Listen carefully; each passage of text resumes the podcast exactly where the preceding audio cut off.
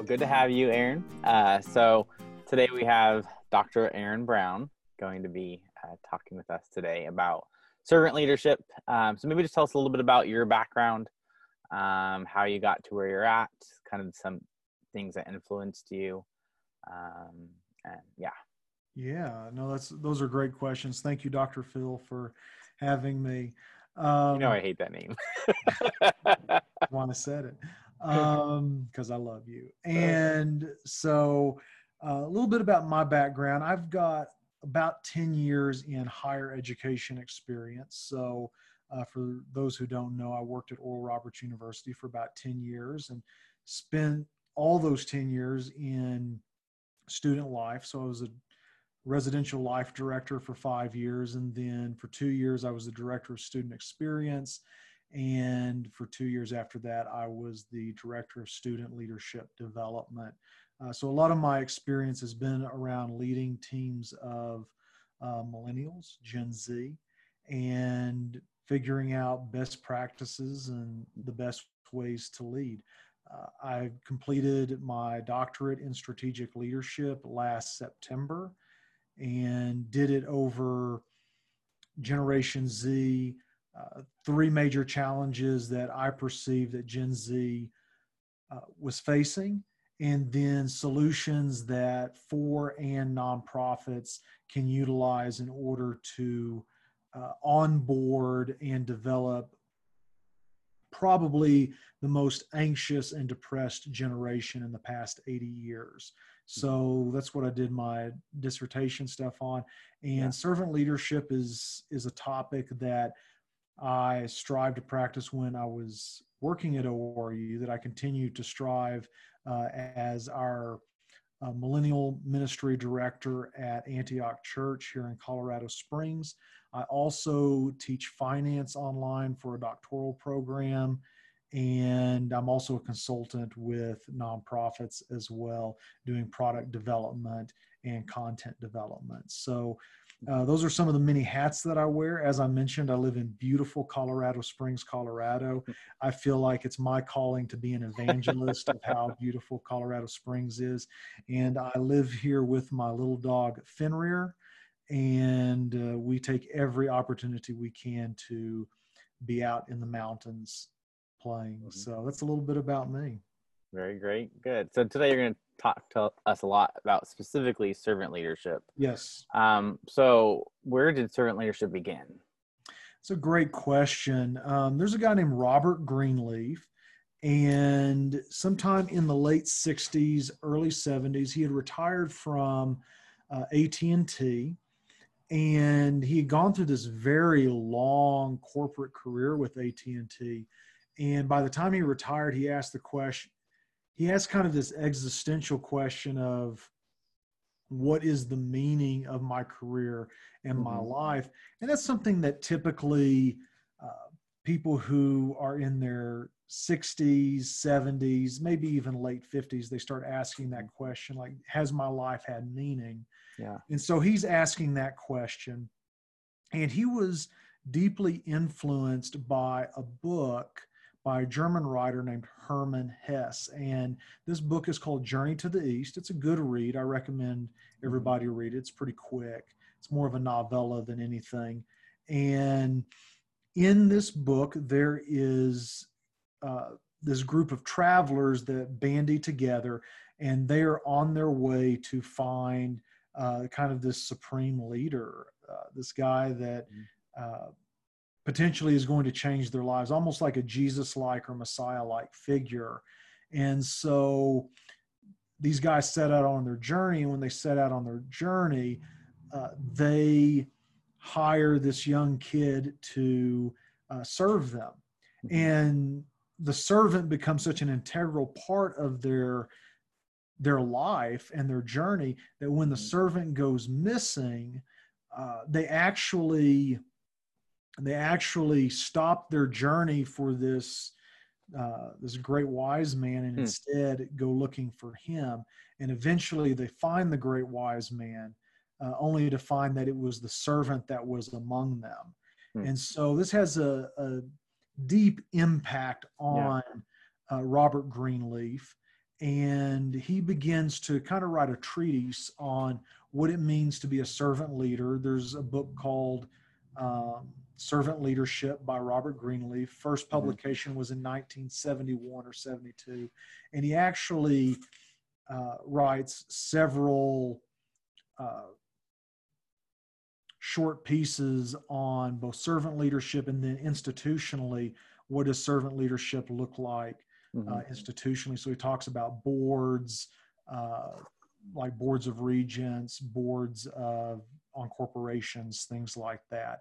But the idea that servant leadership was the best way to lead people develops out of that story by Hermann Hesse, and I would even say a little bit of Greenleaf's late life crisis of hoping that his life has had meaning thus far.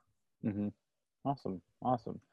So what does this model of servant leadership look like? Especially for students who don't maybe know anything about it, what is it? How would you describe it? Yeah, absolutely. Well, Greenleaf, he uses a sentence that's become very famous in the servant leadership movement. And basically he says, the desire to serve, it begins with a natural feeling that one wants to serve and to serve first. And so what he means by this is maybe you see a need, or you see a void in leadership, or you just see a need in general, and you take it upon yourself. There is a desire to meet that need. And then Greenleaf goes on to expound on that to say that it's a conscious choice that brings one to aspire to lead. So, so it's both innate and it's both conscious at the same time. And some of it is abstract. You know, compared to other leadership theories and models, there's not a lot of quantitative research necessarily on servant leadership. So it's in some ways it can be abstract, but in other ways it can be very practical. But in other ways it can be difficult to understand exactly what Greenleaf was getting at. And so there's a guy named Larry Spears. Larry's a great guy, used to oversee the Greenleaf Center. Now he oversees the Spears Center for Leadership. And he went through Greenleaf's writings and pulled out 10 aspects that he saw in those writings. And I'll just read those 10 off real quick. So 10 aspects, listening, empathy, healing, awareness, persuasion, conceptualization, foresight, stewardship, commitment to the growth of people, and building community. So he looked at those 10 aspects, and that's kind of what true servant leadership is really built off of. Now, you've got a lot of,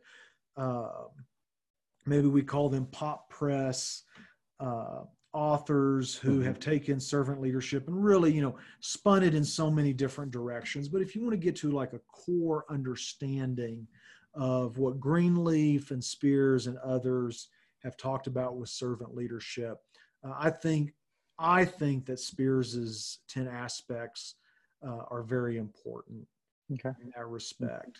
Yeah.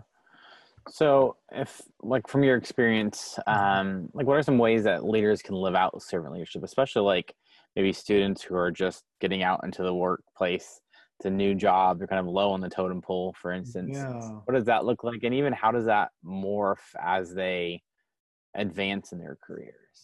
Yeah, absolutely. There has been probably for about 2 decades, there has been a heavy emphasis on turning students into leaders. And this is not so much a bad thing as much as it's not a bad thing. I think that it just complicates the maturation and growth of graduates. So it kind of propels them into the workforce. And jokes that we made with millennials, I is a millennial. So, jokes that we made with millennials is I've been here for 3 days. Why am I not running the company? So as I've seen in college education, I was like, well, you know, we need to pull this back a little bit and actually do more to train students to be more civic-minded and more teamwork-oriented. Mm-hmm. But what I would say is, you know, if you are a recent college graduate mm-hmm. and you're going in the workforce, if I was to look at these 10 aspects that Spears laid out from Greenleaf's writings, I would say awareness may be one of the biggest ones that a college student, college graduate could really work with and realize, be aware that you don't know what you don't know. Mm-hmm. You do know, or you mostly know what you think you know, mm-hmm. but be aware that you are the low person on the totem pole. And there's nothing wrong with that. It's a launch pad. Mm-hmm. So be aware of who you are on the inside. I would say be aware of your strengths, be aware of your weaknesses, and be aware of your insecurities as well, because insecurities come out when our strengths and weaknesses are in that tension. So I think awareness would be a big one. Mm-hmm. If I was to, I would say listening. I think listening skills is one of the most forgotten traits that we have had. Mm-hmm. One of the most forgotten traits that's not really grown as part of our maturation process. Yeah. So learn how to listen, learn how to actively listen. And so when your boss is telling you something, if you don't know what they're saying, if you don't know what they're telling you to do, say, yeah. I understand this, but I think I hear you saying that. Mm-hmm. Where did I get it right? Where did I get it wrong in what I'm hearing? Yeah. So those would be a couple of things that I would pull out. Yeah. So how do you build those skills of listening and awareness, like in the workplace, or even like as a professor? How do I help my students to grow in those areas? Yeah, absolutely. Especially because, like, as a psychologist, my awareness for clients is something that I help build, but it's different probably in the teaching aspect. There's probably some similarities, but like, how do you help them to be able to listen and be more aware of themselves for the workplace? Yeah. You know, one thing that I have come across in the last couple of years is the art of asking good questions, mm-hmm. and not just asking good questions, but asking the right questions. Yeah. So I'll have conversations with people, maybe, you know, it's kind of in a mentorship role or something like that. Mm-hmm. And I try to be gentle, because that's servant leadership, right? I try to be gentle, but I'm also kind of blunt. I was like, okay, you know, you've asked this question, but there's a better question to ask. And let me tell you what the better question is. So I think the art of asking better questions is something that you as a professor can model for your students. Mm-hmm. And so, you know, I'm a huge fan of Albert Bandura's social learning theory. Oh, yeah. Mm-hmm. And what I would say with that is we as servant leaders, we as more mature people and more developed professionals, we do have a responsibility to model behavior for those who are underneath us. And so, you know, lots of things may be taught, but they're more so caught when it comes to life lessons. So I would say with students, you know, if somebody asked like a not great question, I would stop and say, you know, you're on the right track. Let's talk about asking a better question. And this is what I think the better question looks like. Yeah. And then, so like listening skills, model listening skills for people. Mm-hmm. You know, what I hear you saying is this, is that accurate? Right. You know, and a lot of what I've learned from listening skills is actually from, you know, psychology courses, things mm-hmm. like that. Yeah. One of my favorite books, The Skilled Helper. I'm sure you're mm-hmm. familiar with that, Phil. Ian, yeah. Yeah, that book radically changed how I communicate with people, and that's been, you know, that's been almost 14 years since I first cracked that book open. But just the art of conversating with people and modeling that behavior. If you're a young person, you know, first starting out in your career, I think the best place to start is, do you know what it means to listen? Mm-hmm. Are you paying attention not just to what is being said, but are you paying attention to the nonverbals that are coming across from your boss or manager, you know, whoever, their face and their actions? And are you taking the time to ask better questions of your managers and bosses? Yeah, good. Another question is, like, so you briefly mentioned kind of some of the like weaknesses of from the generation that I teach. Mm-hmm. If you're looking kind of like our generation and the generation that I teach, what are some specific like weaknesses or strengths that research is showing in those generations, if there is any? Are you saying like comparing millennials to Gen Z? Right. Yeah.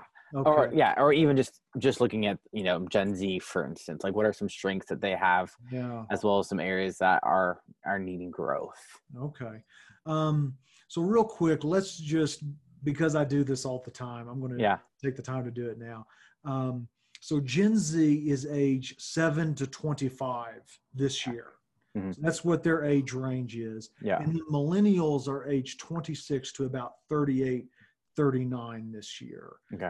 So I just do that to help people draw distinctions when we're talking about those two generations.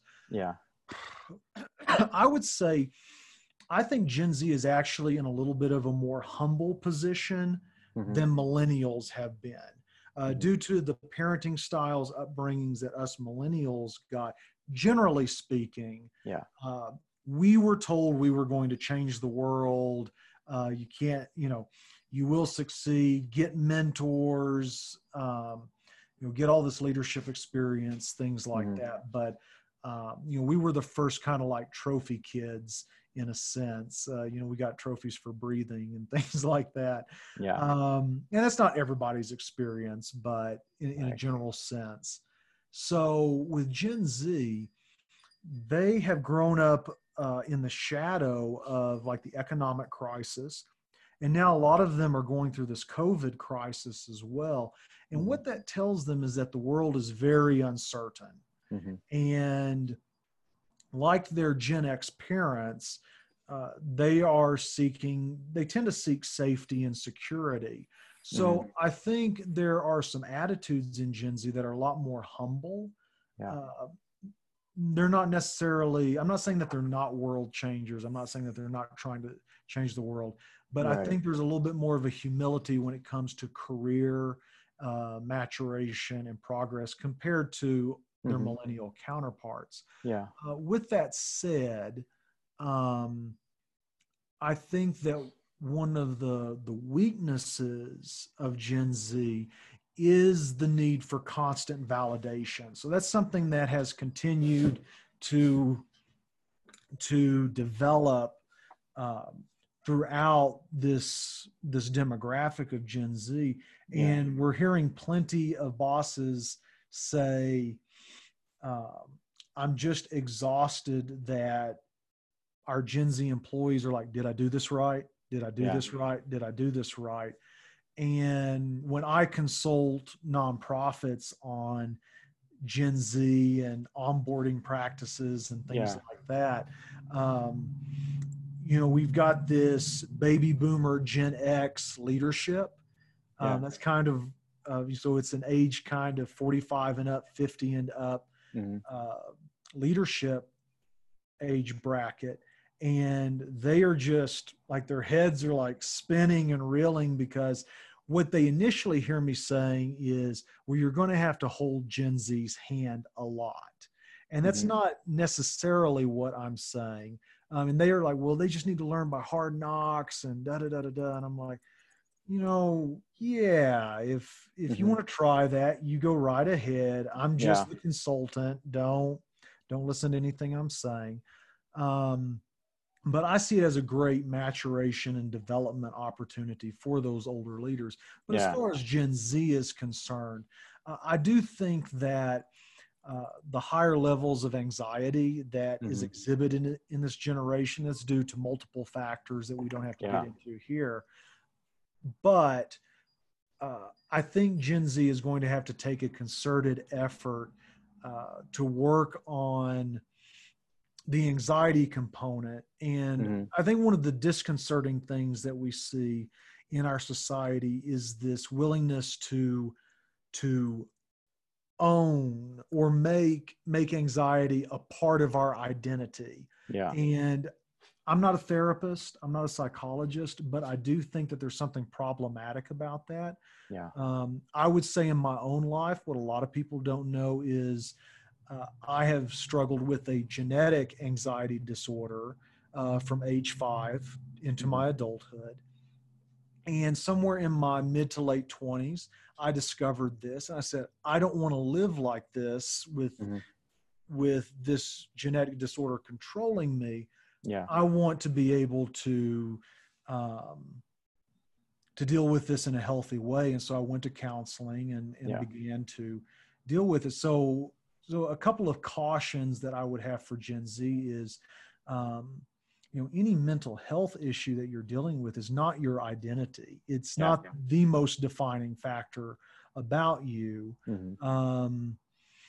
But I'm also not trying to downplay the severity of dealing with those challenges. Yeah.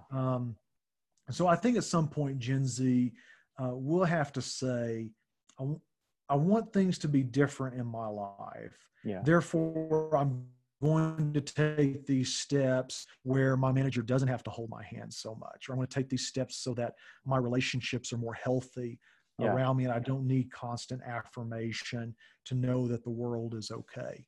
Yeah. Great. So you talked about some consultation that you do with various organizations, companies. What are like some current things that you're helping companies to like better understand, like on a day-to-day basis? Yeah. So the biggest thing that continues to pop up with organizations is we don't know how to onboard. We don't know how to onboard these new Gen Z employees. We've been thinking of them as millennials for too long, and we're trying to develop them the way that we would a Gen Xer or a Boomer, and it's just not working. Yeah. So typically what I consult on is how to change onboarding practices and how to make managers and leadership aware that the rules of the game have changed, and that if you want to keep very talented Gen Z workers, then you need to adjust how you onboard, how you do training and development, and how you do follow-up development with them. Yeah. That reminds me a lot of just like understanding the culture, and that this generation, every generation has a unique culture about them. And like, you know, onboarding with missionaries from different cultures, like that's the area that I'm looking at of, you have to know what culture they're part of to be able to help them understand the culture of the country they're going to. Absolutely. Seems like that's kind of the same idea for different generations, to teach them, this is what this generation on average is like. So what does that look like practically? So I begin the practical approach from actually a mental health perspective. So my research and many other people's research has shown that Gen Z is the most anxious and depressed generation in probably the last 80 years. So with that, if you're anxious, if you have high levels of anxiety, this is going to fuel your need to have constant validation or affirmation that you're doing your job well. Yeah. So practically what that looks like is actually changing how we do 30, 60, 90-day reviews, and how we do coaching in the business setting. So one thing that I encourage, and I'll be out in Tulsa, Oklahoma in August doing a workshop on this, is I'm a huge proponent of incorporating what are called cognitive behavioral skills or technique into the onboarding process and even the mentorship, coaching, training process. So one thing that we see here in Colorado Springs with a lot of our nonprofits, because they're faith-based, they actually encourage their employees to come in, be in by 8 o'clock, 8:30, whatnot. And we want you to take that first 30 minutes and have your, some people call it quiet time, devotions, reflection time, whatever you want to call it. But the expectation is that you get into the Christian scriptures, you pray, and you reflect. And so I work with organizations to understand that you can take that same principle of carving that time out and encouraging your Gen Z employees to practice cognitive behavioral techniques as part of the first 15 minutes of the day. Do these breathing exercises or mental imagery exercises, things like that. So that they start their day in a less anxious frame of mind. Right. And then, you know, I work with leaders to execute those techniques. So, and with that, I just want to say real quick, just so I don't get any emails or angry tweets or anything. CBT is one of the easiest things that people can do as a self-care. You don't need to be a licensed or trained therapist to do them. However, what I do point out to our managers and leaders is you may come across some very severe challenges that you should not even touch with a 10-foot pole. You're not trained to do that. And you should refer those employees to somebody that can give them greater care than that. But as a general approach, I think everybody would do better if they practiced some type of CBT. Yeah, awesome. So kind of coming back, I know I jumped into talking about the different generations, but when we talk about servant leadership, are there companies that come to mind that you would say they demonstrate this well in terms of how they do it? Maybe companies that my students might know about, or even companies that you can explain a little bit more about. Oh, yeah. Let's see. So I would say right now in COVID season, or coronacation, as I like to call it, a coronavacation, you know, we are seeing a lot of small businesses hit very, very hard. We're seeing a lot of layoffs. Right now, our unemployment rate, you know, in this snapshot of time is significantly higher than it's been probably, you know, near the Great Depression. Right. It's that bad. Yeah. But it is a snapshot of time. So what I have seen small business owners, and I know small business owners who have done this and are doing it now here in Colorado Springs. When March 1st came around, they didn't pay themselves as owners. They paid their employees and laid their employees off. Now, some people say, well, that's not very kind to lay your employees off. You know, if there's no money in the bank, guys, there's no sense in saying we're going to keep you on payroll when there's no money in the bank. Right. There is a coffee shop that I'm thinking of here in the Springs, one of the top coffee shops in America, actually. And they're doing what they can to keep some money in their employees' pockets. They're only doing about 30 or 40% of the sales that they would normally do during this time, but they are doing everything they can to keep their employees' benefits going, things like that. I think some of the things that we can look at organizations and look at, going back to things like listening, empathy, healing, awareness.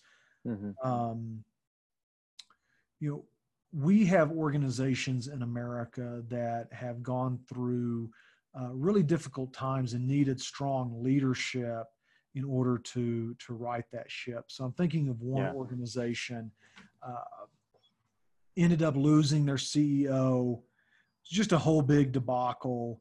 It was all over the news, and a new leader came in, and everybody that was still employed freaked out and was afraid of culture change, things like that. And some, I know the person who sent this email to this new CEO and was like, you know, we just don't do things around here. I mean, it was a very charged email and very unbecoming, you know, for an employee to send to a CEO. Yeah. And, you know, instead of firing the guy or, you know, severely reprimanding him or something like that, he emailed this employee back and said, you know, I'm really confused. Thank you for the email. I don't really understand where this is coming from. Can you and I meet and discuss what you're concerned about so that I can better understand what's going on in your heart and maybe even understand what's going on in this organization? And so I think, you know, some of those things we haven't put the technical language around it as servant leadership, but it definitely is. So, I mean, I could probably tell you story after story, but those are some of the ways that it's played out, where people are putting others before themselves as business owners, or even just taking the time to understand where employees are coming from, especially after they've gone through a very difficult time. Yeah. Awesome. So the last question that I have is, you've talked a little bit probably about research that you've done in your dissertation. Yeah. Is there any other aspect that you would like to share related to your research, kind of what you found? Yeah. Man, there is so much. It's such a broad question. That's true. Yeah. Is there anything that you would, that maybe in your mind to kind of zero in on or hone in on? I guess maybe the best, or the question I have maybe is more of how do you come to understand culture? Like, if you want to say, hey, I want to better understand the differences in generations, what would you recommend in terms of how to study that, how to understand that? Oh, okay. Yes. Okay. So, you know, I've really enjoyed exploring Gen Z. Exploring Gen Z is something I continue to do. Yeah, I think that with any generation, we should think of ourselves as explorers. We should think of ourselves getting on a boat, raising the sails, pulling out the compass, and heading into culture. That's kind of the metaphor that I like to use with it. But what I really geek out about is the study of generations. And so one thing that I'm in talks with an organization about is how to map out the lifespan of a generation and what to...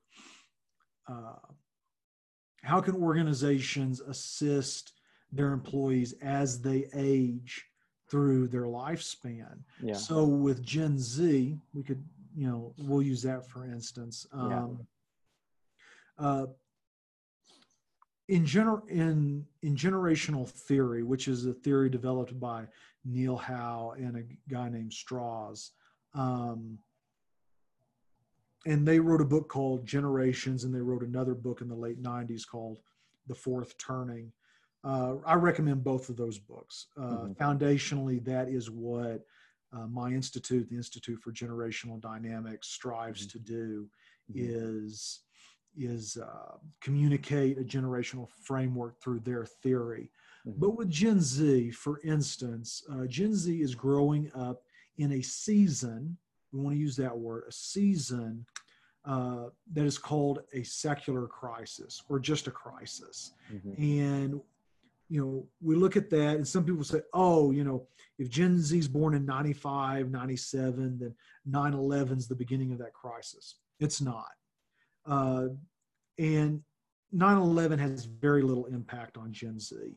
The majority of Gen Z were not around when that happened. Right. And the ones who were around have very little cognitive recollection of that happening. So that doesn't shape them. What does shape them and will shape them is about three or four things. The first one is iPhones. And we see that iPhones came out in 2007, 2008. So iPhones, social media really began to take off. And this began to affect how Gen Z process information and view the world. So we think of ourselves as older people who are not internet native. We see ourselves as deeply affected by technology. We're like, oh, I'm addicted. Yeah, we may be addicted, but we didn't grow up with it. So, you know, imagine a brain that is developed by the thing we are addicted to. It just has it just takes a completely different nuance with that. 2008 financial crisis. A lot of Gen Z remember the 2008 financial crisis.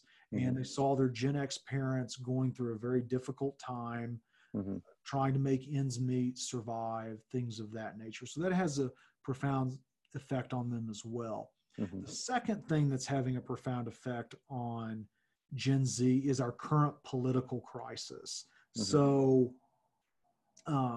nothing that I say should be taken as support of any political party, but we are in the most polarized political time that we have been in probably the last 80 years. And so they are seeing this play out, especially because there's no common ground for our political process. So if you are pro-life or pro-abortion, there's no common ground with that. If you are pro-intersectionality, anti-intersectionality, there's very little common ground with that. And even like our parties are so far apart that we won't even cross the aisle to make things work. And we're seeing that play out, which I think will be the next crisis or another part of the crisis. We're seeing it during COVID. So we are seeing Democratic governors like Newsom out in California get lambasted by Democratic ideologues because he's thanking the Trump administration, or at least thanking, you know, organizations that are empowered by Trump. And so the ideologues are out there saying, you shouldn't do that. You're just pandering, et cetera. It's like, well, so what you're saying is we're not allowed to find common ground, and we're not allowed to thank people when appropriate. So social media, smartphones, 2008 financial crisis. I'd also throw parenting styles in there, but we don't have time really to jump into that.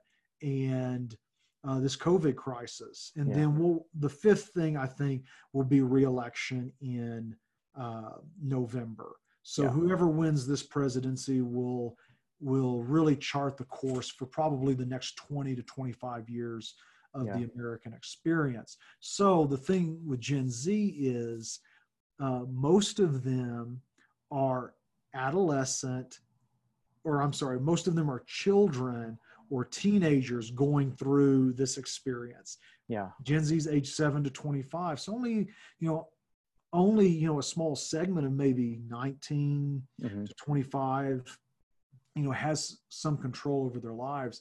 So this is a generation that that we would say is growing up in the shadow of a crisis, and they really can't contribute anything to it. So they feel powerless to some degree. And also that crisis, they will be told for the majority of their adult life, and even right now in their younger years, they are told that they are taken care of. Mom and dad's taking care of them. The government is taking care of them. Somebody is taking care of them to try and shield them from the horrors of this crisis. But for the most part, they will feel like they were not able to contribute anything to it. So when they get into what are called their rising adult years, so this is going to be like age 21 to 38, something like that, they'll continue to play this out, and they will steer themselves into very orderly jobs. So engineering, mathematics, accounting, nursing, things like that. We've seen that every time we have a Gen Z generation, and there's been 3 or 4 previous Gen Z generations, we see this happen.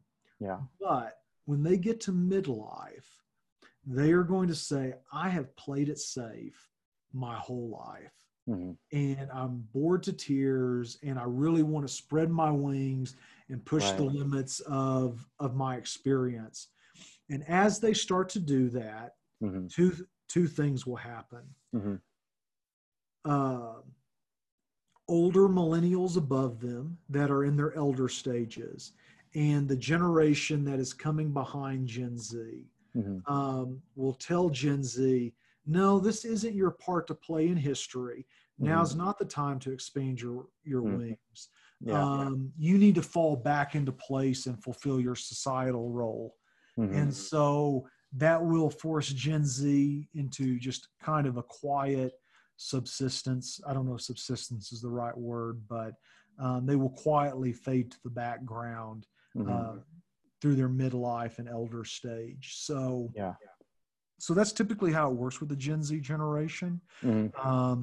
If people want to learn more or anything, you know, like that, I highly recommend anything that Strauss and Howe wrote on Generations. So Generations and The Fourth Turning. You're always free to reach out to me, Aaron at draaronbrown.com, or you can reach me on social media as well. So, but yeah, generations are very dynamic. They are cyclical. So that means that they repeat themselves, and they repeat themselves in patterns of 4. So there's 4 different types of generations, and Gen Z actually is the tail end of this cycle. So any children that are age 6 and younger, they're actually a new generation. All my kids.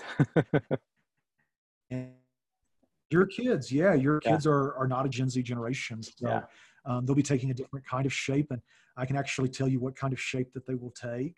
And it's just really fascinating stuff. So, very cool.